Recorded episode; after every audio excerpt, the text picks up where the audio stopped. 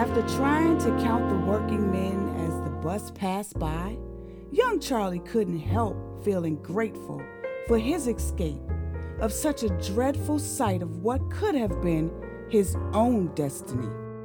Many hours passed by as he sat on that bus, not wanting to leave his window seat at any of the stops.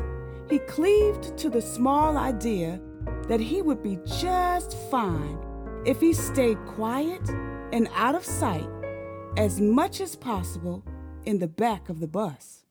Finally, his sleepy but watchful eyes were almost blinded by colorful lights, and his ears were full of street sounds that he only could imagine when he was back home in Lynchburg, Virginia.